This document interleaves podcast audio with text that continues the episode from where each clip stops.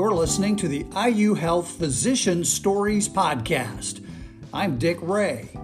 Medical assistants in the outpatient setting have a stronger voice within the organization with the formation of the MA Advisory Council. Co chair Christina Chadwell, a five year MA veteran with dermatology, says the 14 member council has established three priorities for year one.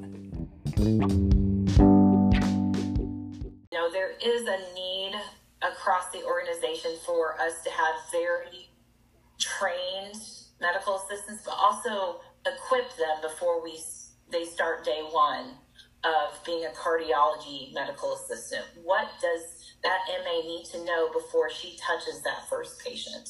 You know, how to properly take blood pressure, do an EKG. So that's really what that simulation lab we're hoping will help with that. So we're developing kind of the the brick and mortar guidelines for that as well. And joining Chadwell is co-chair Leanne Thorne, MA3, who brings more than three decades of MA experience. Thorne is also one of more than 200 medical assistants in the system who expanded her skills and responsibilities through IU Health Certification Program and IU Health Physicians Career Ladder.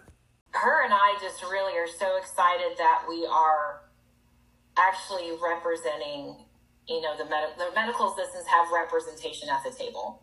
We have never felt that before. And I know Leanne is really a, a proponent of we need to hear everybody out.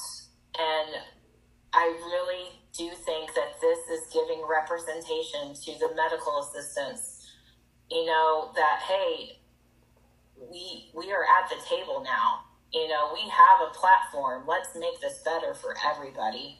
So I know she's pretty excited about that part of really just having that voice for them. And everybody likes compensation. They like more vacation, you know, this kind of that and the other. But it's really how are we preparing our medical assistants to feel good at the end of the day? IU Health Physicians MA Advisory Council, bringing purpose to the work of medical assistants with training and support. If you have a story about the everyday excellent work of your team, contact RREA1 at iuhealth.org.